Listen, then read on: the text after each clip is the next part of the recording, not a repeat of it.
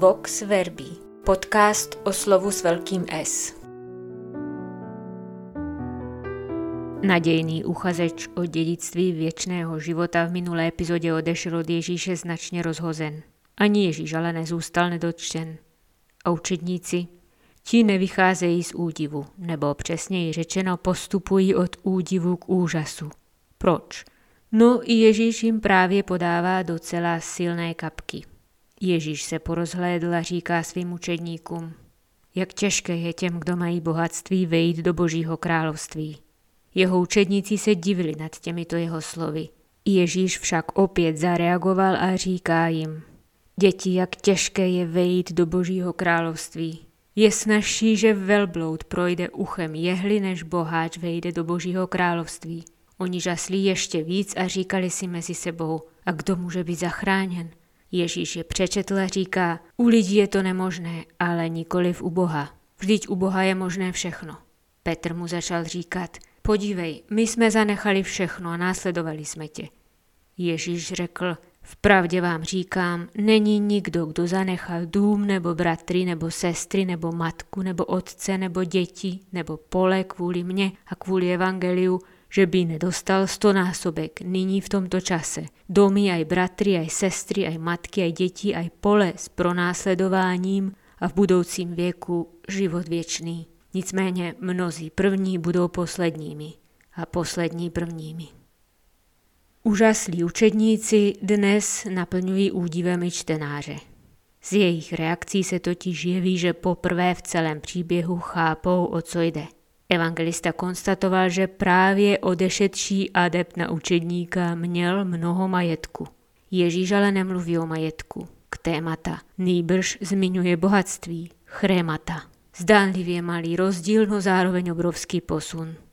Majetek, to, co člověk vlastní, je samo o sobě neutrální. Když se ale od něj člověk nedovede odpoutat, jako zrovna náš přítel z předchozí epizody, stane se bohatstvím a mezi člověkem a božím královstvím zeje nepřekonatelná propast. Po smutném odchodu ambiciozního zájemce o věčný život se tedy Ježíš porozhlédl a podává učedníkům první dávku svých silných, ale osvobozujících kapek. Jak těžké je těm, kdo mají bohatství, vejít do Božího království. Vejít do božího království je těžké. Učedníci na první dávku kapek reagují docela přiměřeně. Divili se, konstatuje evangelista. Zdá se, že tenhle údiv hned disponuje učedníky k dávce druhé. Děti, jak těžké je vejít do božího království. Je snažší, že velbloud projde uchem jehly, než boháč vejde do božího království. Vejít do božího království je opět těžké. Není to ale těžké jen tak obyčejně, jako třeba naučit se nějaký cizí jazyk. Bizarní obraz velblouda, jak se cpe přes ucho jehly, nenechá nikoho na pochybách.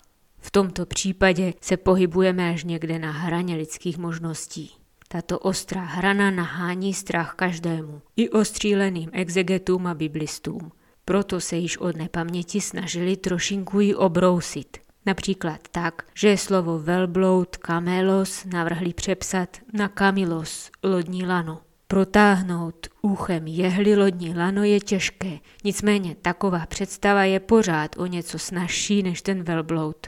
Druhé obrušovací řešení považuje za ucho jehly jednu z jeruzalémských městských bran, která prý byla tak malá, že se z velbloudů nejprve musel sundat náklad, aby se jí mohli protáhnout anebo tež menší vstupní dveře pro chodce v rámci velkých vrat. Nevyřešeným problémem ale zůstává, že až do 9. století po Kristu se žádná taková jeruzalemská brána nikde nezmiňuje a použití výrazu ucho jehly pro menší dveře pro pěší ve velkých vratech nikde doloženo není. Co lze tedy s uchem jehly a velbloudem podniknout? Nejlepším řešením bude připojit se k Ježíšovým učedníkům a spolu s nimi žasnout ještě víc.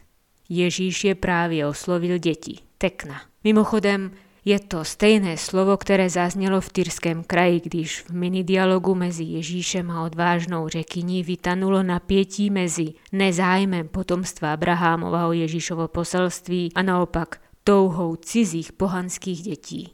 Ježíš tehdy zmiňoval tekna. Dáma, která jej prosila za svou dceru, zmiňovala Paidia.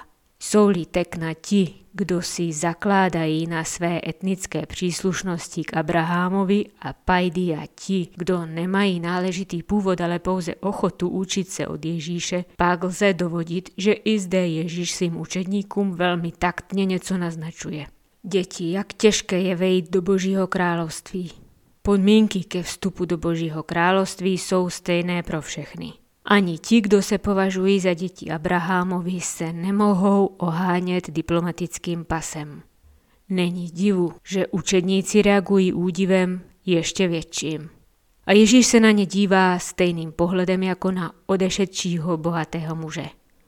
Podrobně čte v jejich nitru a podává jim třetí dávku svých ostrých kapek.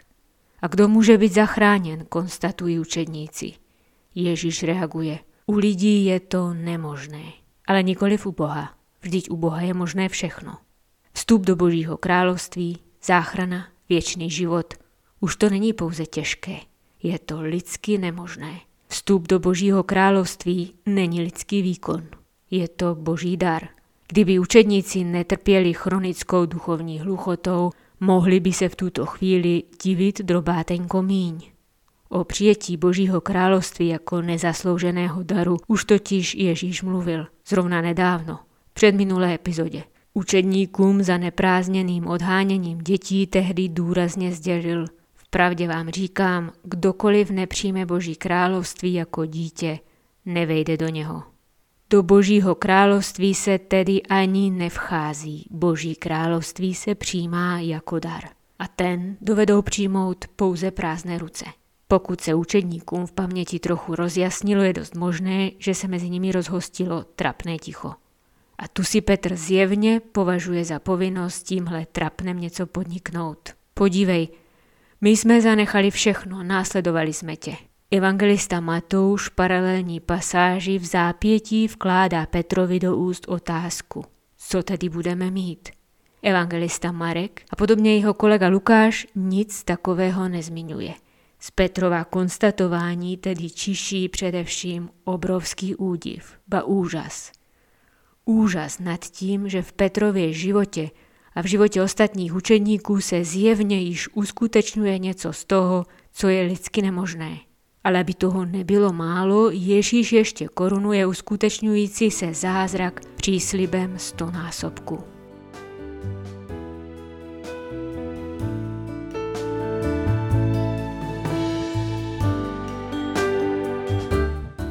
Vox Verbi z nakladatelství Paulínky